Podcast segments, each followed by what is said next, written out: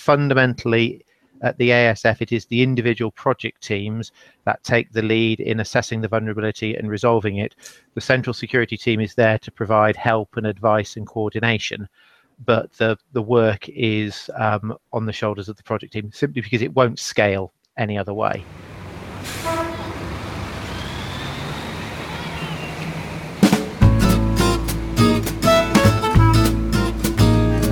Welcome to OWASP 24 7, sponsored by the Open Web Application Security Project, improving the security of software. With support from the Nexus Community Project, supporting millions of open source developers worldwide. Additional support provided by CATScan from Proactive Risk.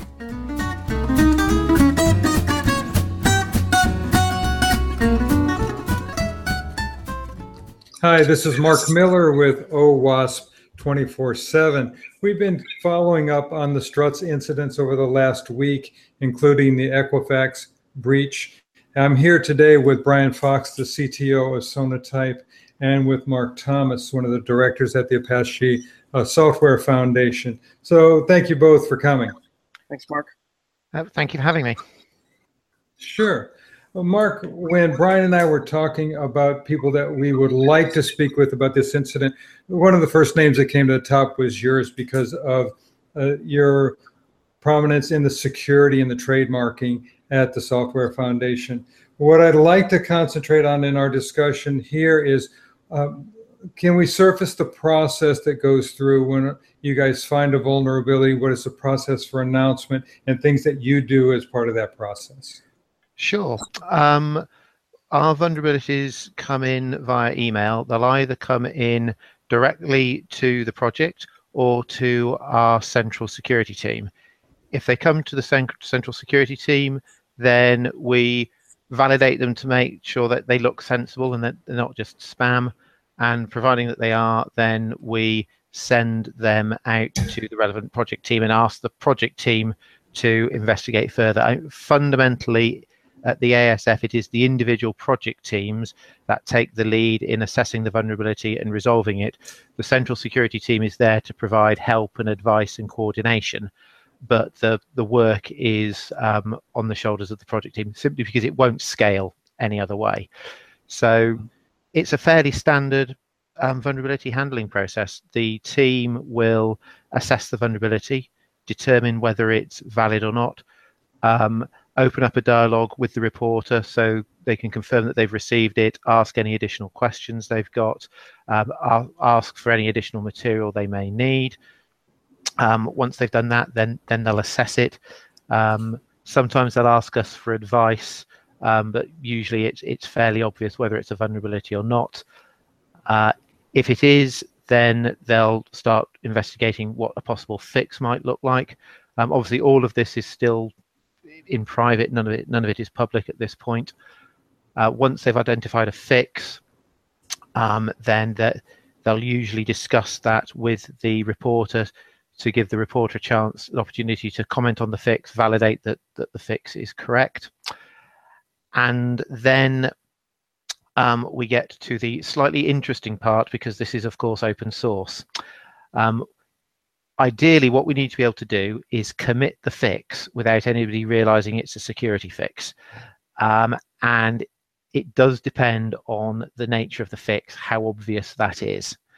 The more obvious it is as a security fix the faster we have to work. The less obvious obvious it is then that the more time we've got. Um, because really what we're what we're trying to make sure is we get to the end release before somebody is able to reverse engineer the fact that a there's a vulnerability and what it is from whatever commit they've just seen go past. So once we've got the once we've identified the fix, then that will be committed, and then depending on how obvious a security fix it is, then the release process will start behind that. Um, we typically our release process runs over a number of days to give people an opportunity to review the release. Um, for critical security fixes, we can speed that up to as little as we need to. Um, we can get releases out in hours if if if it's deemed critical enough. Doesn't happen very often, but it can be done and it has been done. Um, so we get the So we get the fix into a release, we roll the release, um, we start the release process, we get the release out there, um, and then the release is announced. And then at some time that could be anything from zero seconds to several weeks, the vulnerability itself will be announced. And again, there are a number of factors that determine that time frame. Um, obviously, the more critical the vulnerability is, the sooner we want people to know about it. But equally, we want to give people a chance to do to upgrade to the new release before we announce that there's a vulnerability and give the attackers the details as well. So th- there's always a bit of a trade-off there as to what that time frame should be. And that is something that we, the projects, will decide on because they're the ones that know their software, know their community, know what the right balance is to judge um, for them. So once the release is out there, as I say, a period afterwards. It could be at exactly the same time. It could be a little while later. The vulnerability is announced. Um, that announcement involves um, informing MITRE of the details of the vulnerability, so that can it can go onto the CVE database. Um, we will announce it to everywhere that we would normally announce a release. So, taking a Tomcat as an example, a project I work on quite a lot. Tomcat will announce releases to the its users list, its dev list, its an own announce list, and the Apache wide announce list. So we send security vulnerability announcements to exactly the same list. So anybody who's watching for Tomcat up uh, release announcements we'll see the security announcements as well. We also send it to a couple of public mailing lists. They sort of been they varied over time um, as sort of the community's focus has shifted from one mailing list to another. I think currently it's OSS security where where they go to. Um, but in the past, they've gone to Bugtraq, they've gone to full disclosure, as I say, depending mainly on the, the popularity of, of those particular lists for the, the people that need to see our announcements. Um, and that's broadly it. Brian, you and I have talked, thank you, Mark. Brian, you and I have talked uh, quite a bit in the last week about from the time that a release announcement is made, a vulnerability announcement is made, and the fix is made, how much time there is for the exploitation to happen before people start fixing things. Yeah, I mean, after after the the vulnerabilities are announced, I think we, Mark, you can speak to this as well. I think we see many of the active exploits of that vulnerability happening after the announcement, right? And so it's a it's a tricky issue when you're an open source foundation doing everything in the open. How do you how do you follow the zero day process properly? And you know, Mark laid it out. Uh, I think they do a good job. And yet, you know, even after you put all those announcements out, even after you wait for the release, um, many people aren't taking action, right? And that's that's something I've been talking about for years. It's something we've been trying to help with at Sonatype for years um, to close that gap from when the vulnerability is announced to when people know about it, you know, at the right levels in an organization and are able to actually start remediating their their um, their applications. Um, you know, we talked about the fact that many people don't even have the inventory. They don't of the applications, let alone what components are in them. So when these things happen, they're scrambling, trying to figure out where they're affected and whatnot. Um, you know, and I and I think uh, people just don't have a good enough understanding of of this process that you know organizations like the ASF go through to try and get these things done on the back end. Um, you know, Mark, have you seen?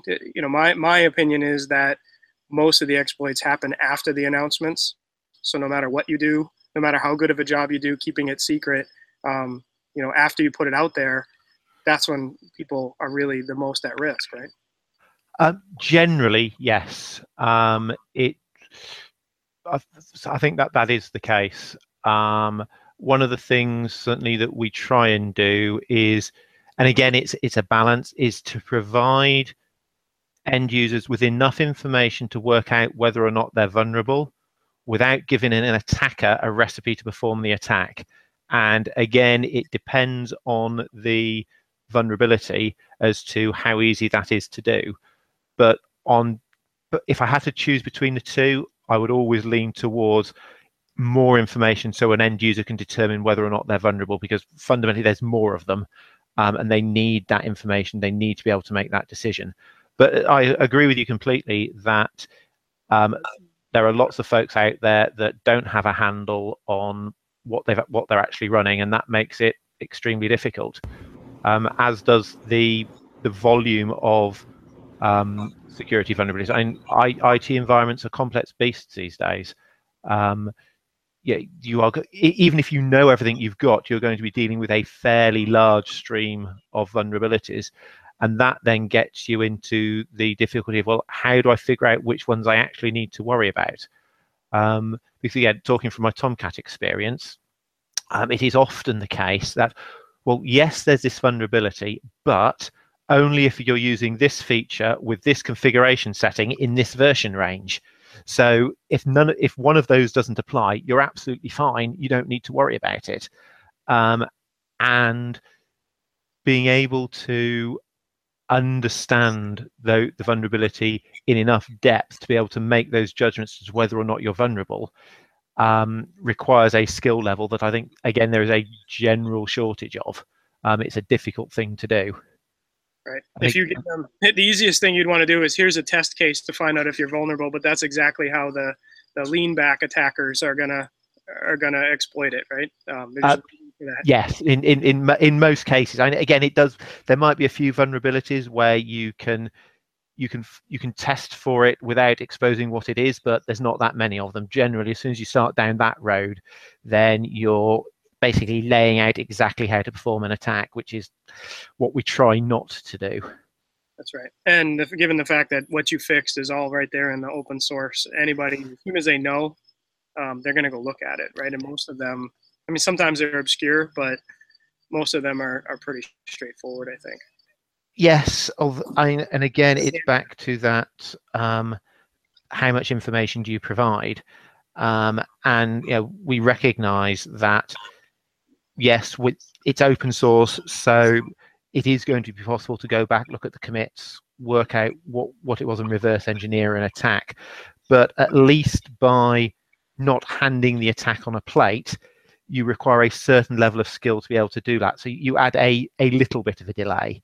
It's not possibly not much, but it's you know we do what we can.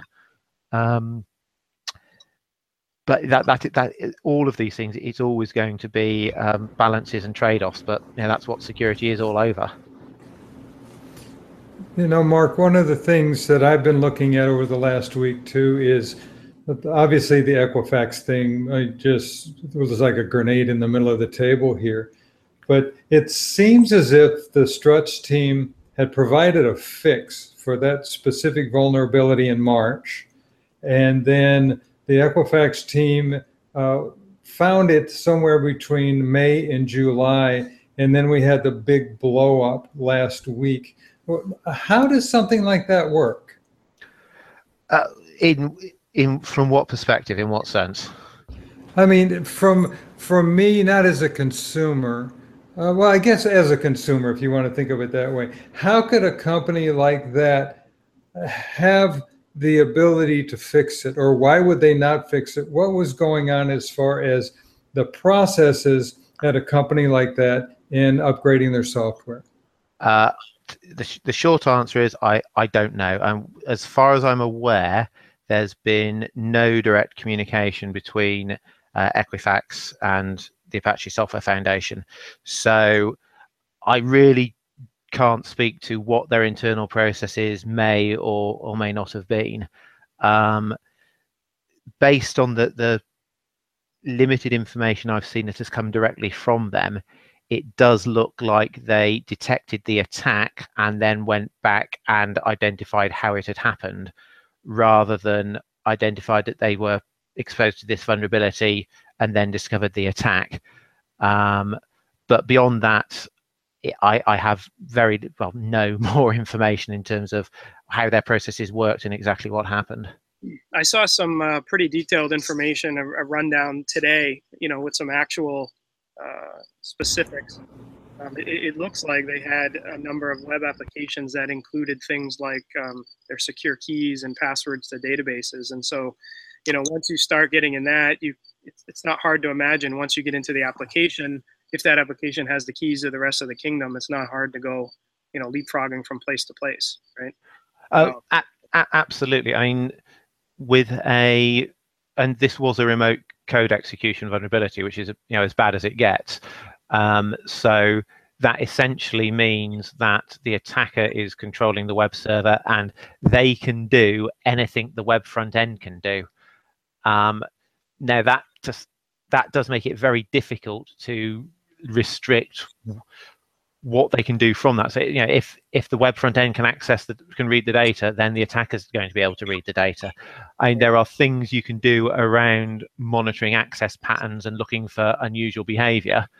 Um, yeah, there are ways you can write the data access to, um, you know, lock down exactly what the web application can do. You, know, you can only run these exact queries. You can't just pick your SQL and execute it. Um, but you know, all of those things add complexity to the development process, add add risk to the overall process. So again, it's it's going to be a trade-off as to what people end up doing.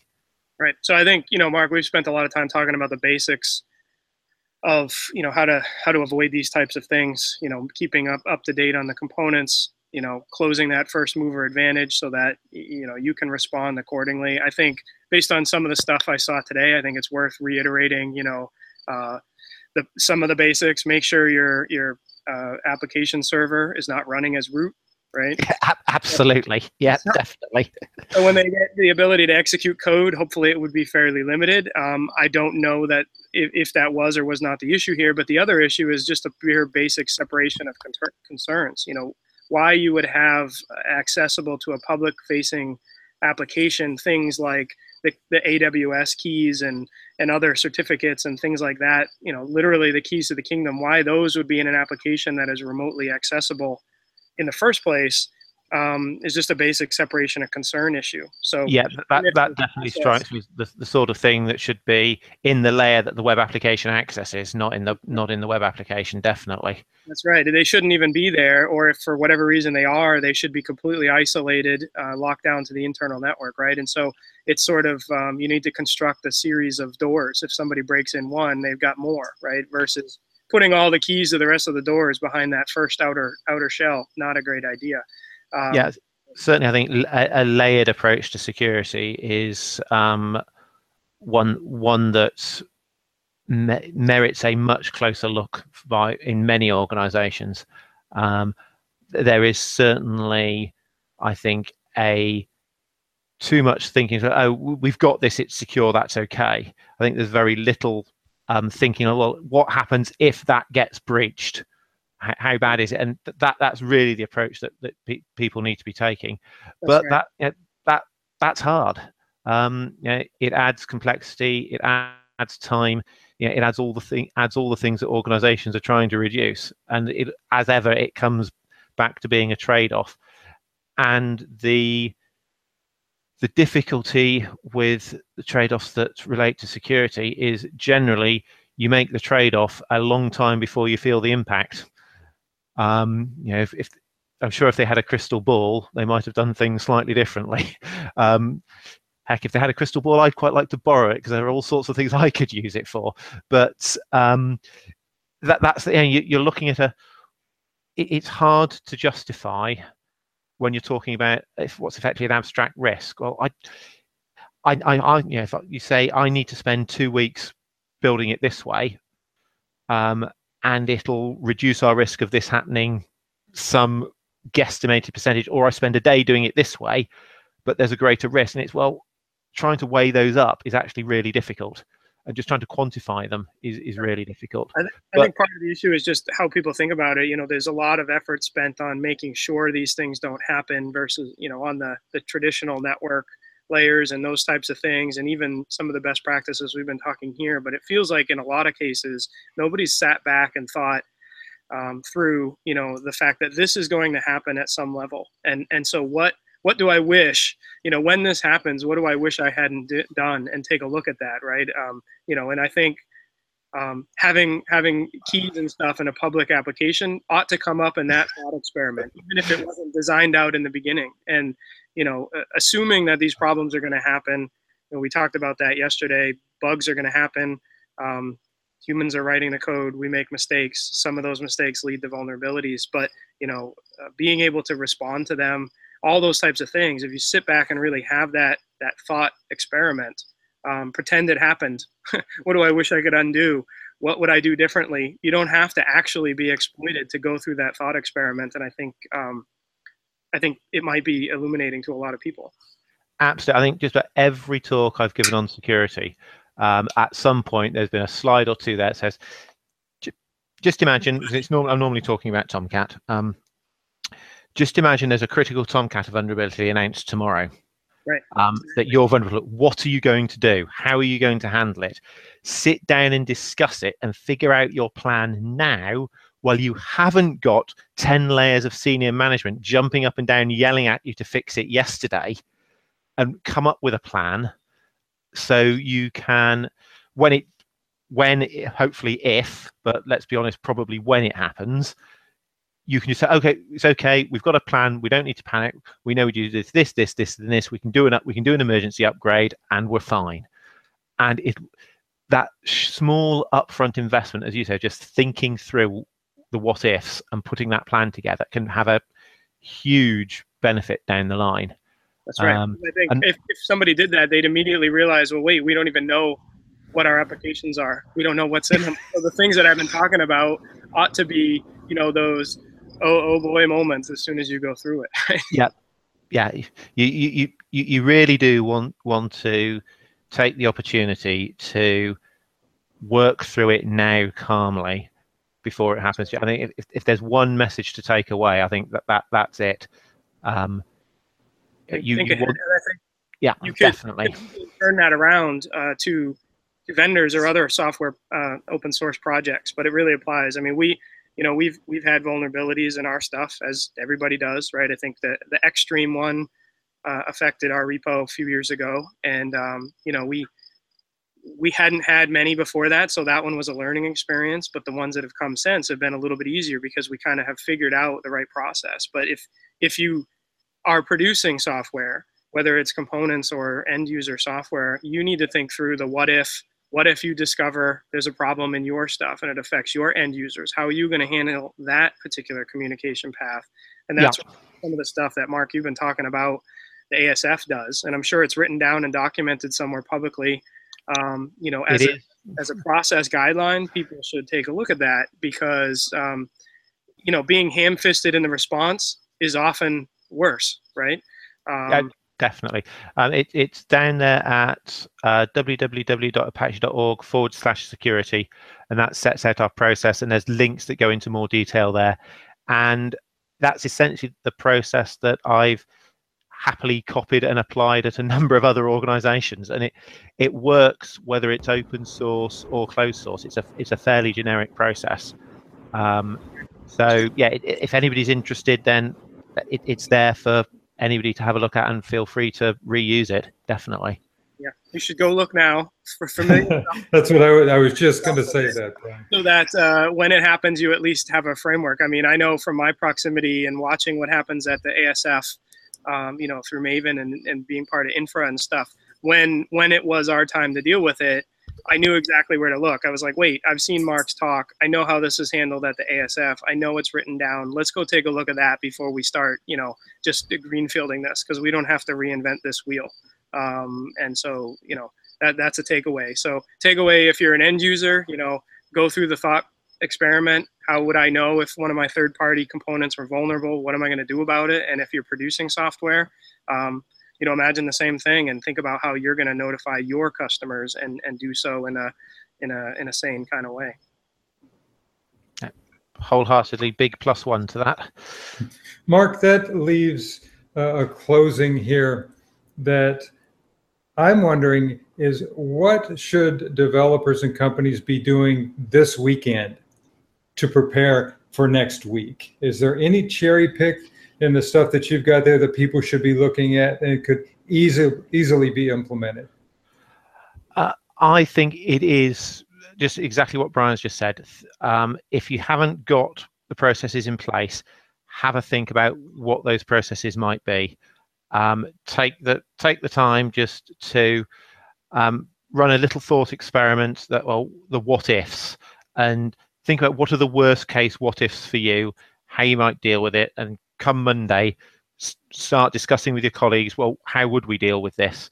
And come up with it, even if it's an outline plan, um, something calmly discussed and bounced around now um, is going to be invaluable should you ever find yourself dealing with the uh, the panic situation in the future. Those panic things they don't come at convenient times. Um, they can come just before a long weekend. They can come before a big holiday. Uh, you don't want to be figuring it out then.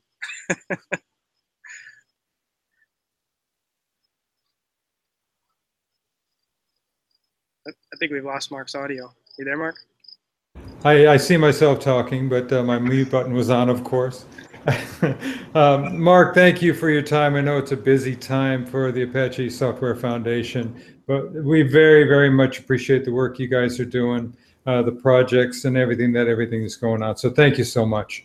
Uh, thank you very much, and thank you for having me. Sure. Brian, as always, good to see you. All right. So Thanks for joining us. This is Mark Miller with the OWASP 24 7 podcast. We're keeping up with our series on the Apache Struts announcements that have come out in the past week. Keep an eye out for some more broadcasts. Thanks.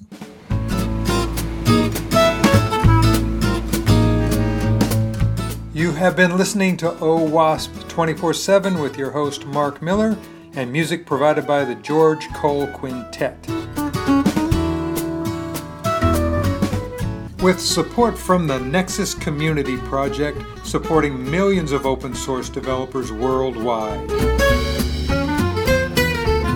Additional support provided by CATScan from Proactive Risk.